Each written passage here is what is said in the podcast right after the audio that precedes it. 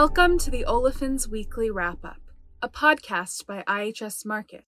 Today is Thursday, May 27th. I'm Erin Roberts.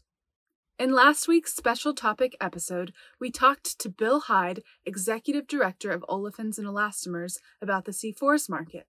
After we wrapped up the formal discussion, the conversation continued. Bill, you touched on a very important point in, in the long term. Um, so I guess my question would be to you, uh, what are some of the long-term implications that you see uh, for butadiene supply? And, and this is important because by and large, refiners are seeing peak gasoline demand. They're thinking that uh, petrochemicals is, is is the way to go to diversify their product slate and that has a whole host of implications on olefin supply. But uh, tell us a little bit more about what you see going forward in the next five, ten years from a butadiene and C4 supply. Standpoint. Yeah, so so over the next uh, over the next five to ten years. So if, if we put it in that five to ten year time frame, um, what it looks like. Uh, first, first of all, butadiene demand grows uh, more slowly than ethylene demand grows. Um, and so, uh, so the crude C4 supply should grow more rapidly than butadiene demand grows. Uh, so, so that says, you know, if you're if you're an ethylene producer who's looking at a uh, at a project now and you haven't pulled the trigger, uh, you're looking at a project that's going to come online, you know, in that five to 10 year period. You need to think long and hard about whether or not you're going to put in extraction capacity or not. You don't have to. You can put in a hydrogenation unit and recycle a crude C4, you know, hydrogenate all the way to butane, recycle it as cracker feedstock, uh, you know, sell it in the uh, in the LPG markets. Um, you know, you've got options with that crude C4. Uh, and so you need to think long and hard about whether or not you want to do that. Uh, you know whether you you want to be a player in the butadiene markets. But for those that are already in it, um, you know we we do think that uh, that butadiene demand is going to grow somewhere around two percent, maybe a little less than two percent per year on average. Uh, you know, once we, once we get back to you know, normal. So let's say, you know, starting in 2022 or 2023, uh, you know, and then and then looking forward, because obviously we had a big dip in 2020. 2021 is going to show a real sharp growth, but we're not we're not going to get all the way to equilibrium in 2021. So I think 2022 will probably also, on a percentage basis, it's also going to look strong. But eventually, we're going to get to the point where the butadiene markets are are well supplied and trending and trending longer. And so when when we look at our longer term price forecast, you know, that in that 5 to 10 year window, the spread between the butadiene price and the naphtha price, which is how we think of the margin, uh, is is actually trending down to to relatively low values. So our um, uh, our understanding of the break-even cost of producing butadiene is you need a you need a butadiene price roughly 90% of naphtha plus $300 a ton. That's that's uh, kind of our rule of thumb for break even. Mm-hmm. And our our spread uh, in that 5 to 10 year period is about naphtha flat plus, uh, 350 to 400. So are we better than break even? Absolutely. Um, are we, you know, are we strong margins and and really incentivizing a whole lot of uh, investment in butadiene extraction? Not really. Uh, and uh, and you know, according to our balances, we don't we don't really need a whole lot of incremental butadiene capacity. We're we're adding a lot now. Uh, and and so global operating rates are going to come down, and it's going to take a while to absorb the existing capacity. Now, there's a lot of forecast risks out there, um, you know, and some of them you mentioned. Uh, you know, one of them is what you know, what is the sustainability impact going to be on the ethylene units? Um, you know how much plastic is going to be recycled as plastic and not recycled all the way back as cracker feedstock. You know, this whole whole plastic circularity uh, discussion. We're we're a long ways from having any sort of resolution. If I had to bet, uh, you know, I'd I'd bet that we're looking at an all of the above kind of uh, uh, recycling yep, uh, technology, right? So some of it'll be separated out and mechanically recycled and displaced virgin, say polyethylene, as an example. Others of it, other parts of it will be chemically treated somehow, maybe you know, maybe through pyrolysis or something else, and come back as uh, as cracker feedstock. You know, so I'd I'd say right now our base case says the sustainability impact on butadiene supply is kind of neutral to maybe you know maybe a little negative but there's a lot of there's a lot of uncertainty in that outlook. Um, and um, you know, so that's something we're watching. You mentioned the the crude oil to chemicals, right? With the with yep. with companies, you know, what's the driver? The driver is we're hitting peak oil. There's a lot of countries that are going to have big puddles of oil that are still underground that they want to monetize. And if they can't do it as transportation fuel, you want to do it into the petrochemical space. Well, you know, petrochemicals are tiny, uh, at least today. They're tiny compared to gasoline demand. Yeah, uh, it's like pouring a pitcher of water in a small glass, right? We've done that yeah. analogy in WPCs before, yeah, right? I love I love that picture, right? You know, it just it just doesn't fit. So, but but what what the way we're modeling those crude oil to chemical units, at least on the C4 side, is we're we're basically thinking of them as heavy naphtha crackers. Uh, and so when those units come up, that's a huge amount of crude C4 that becomes available. Now, does it displace some of the existing production? It's going to have to. Uh, and uh, and so you know you still look at what that uh, what that butadiene to ethylene ratio is. Um, you know, in our view, it's it's trend the butadiene to ethylene production ratio uh, from the you know from the cracker uh, at the at the cracker level is trending higher. Up.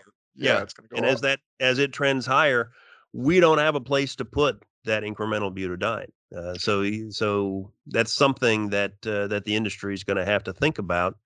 Uh, and you're going to have to include that in kind of the in kind of the valuation. Yeah, it it doesn't cost that much to put in a hydrogenation unit. Um, you know, it's um, you know it's a hundred million dollars give or take. Um, you know, to to completely hydrogenate all the C4s.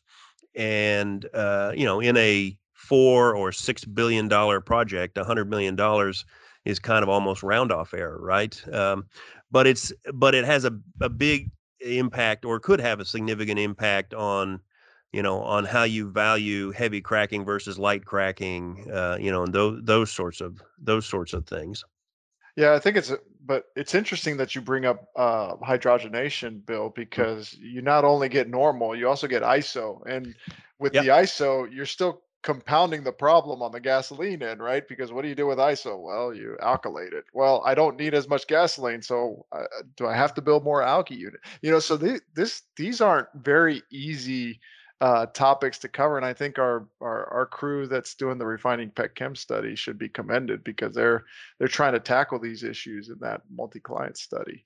They they really are. Uh, they really are, and uh, you know they there there's no from a gasoline blend stock perspective, there's no pull on alkylate. Now, you you know, you might say, well, can I build a unit and force it into the gasoline pool? You know, but uh, but in terms of an actual need for high quality blend stocks, which you know, alkylate uh, is liquid gold when yes. when you're thinking about uh, a gasoline blend stock, right? It, you know, it has a it has low vapor pressure, no sulfur, no olefin content. Um, right.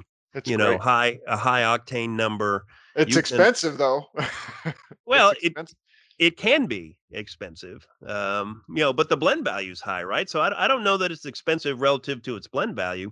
And uh, and but one naphtha, it, right? But when naphtha will do, right? Yeah, when, well, when that's naphtha right. will do, yeah. But one thing that it allows you to do, though, is blend in a whole bunch of junk, right? So, uh, so if you look at the the net impact, uh, you know, it might not be all that expensive. But our guys are saying we don't need it. Uh, so so if you're going to build more alky, you got to figure out a way to kind of force it into the gasoline pool. And if you're doing that, what's coming out? Uh, you know, so that's that. It's it's a really complex thing. You know, or but you can drop it into the cooking gas market. Uh, that uh, you know, assume, assuming that we're going to continue to have a cooking gas market, um, uh, that nobody, there's nobody that cares, you know, in bottled gas whether it's ISO or normal. At least I don't think there are. No. Um, and right. and the the other guys, uh, you know, in in Europe when they crack butane, uh, they do crack a mixed butane stream there. So you you know it can be done. It's not as good as cracking normal, not not close to as good as cracking normal, but it can be done. Uh, you know, so so th- those are those are the kind of things longer term that that we've got to think about. You know, one one of the the other things that we think about longer term on the demand side is the transition to um, you know more electric vehicles, less internal combustion vehicles, and what impact that has on synthetic rubber. Um, and it's really yeah, it's really in two kind of buckets. One of them is when you build, uh, you know, what what our guys are calling BEVs, right? Battery battery electric vehicles. Um, you know, never never use long words if you can use a, a pithy acronym, right? So, so so if if when you build a when you build a BEV, you don't have nearly as many rubber components, right? You don't have uh, hoses and gaskets and belts. There's not nearly as many of them. Uh, and I mentioned earlier on in the uh, in the discussion, that's about 15% of SBR demand is uh, is other auto parts. Uh, so that's that's one thing. Uh, you know, as as the electric vehicles and you know the hybrid vehicles, they they're smaller, but you still have them. But in the pure battery vehicles, uh, you you just don't have them, and so we'll so we'll see a bit of a of a demand drop there. Um, and then the other bucket, of course, is the tire. And the future of the tire is is really uncertain right now. Um, there's if you if you do research on tire prototypes, you'll you'll see everything from non-pneumatic tires. So there, uh, Michelin has uh, perhaps the most famous one. It's called a Tweel, which is a tire and wheel integrated uh, system where uh, you've got a polyurethane kind of spoke structure and then rubber tread around the outside of it and that's that's all there is to it uh, you know there's no the, the not, like i said non-pneumatic um, and uh, you you go from there and then there's other prototypes that are actually spheres you know so they look like that um, what what's the star wars robot the the oh. ball BB4, so BB3. I don't know what the yeah whatever BB yeah, something yeah BD something right. Uh, that one, you know, uh, and you know, you sort of have you, if your tire's a sphere, you have to have it kind of uh, magnetically connected to the tire somehow. I I don't understand the technology, but I've seen, uh, you know, I've seen these spherical tire prototypes, uh, and obviously a sphere has a lot more synthetic rubber than what we have now you know a donut basically um, so so there's there's a lot of interesting things there and and in terms of exactly which synthetic rubber uh, that you're looking at and um, and interestingly enough there's there's also an impact on natural rubber.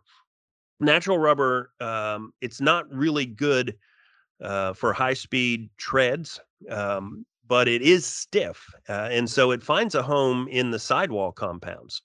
Uh, and uh, you, if if you're not close to the tire markets, you probably don't appreciate. But there's something you know on the order of 30 different grades of rubber in a typical passenger car tire.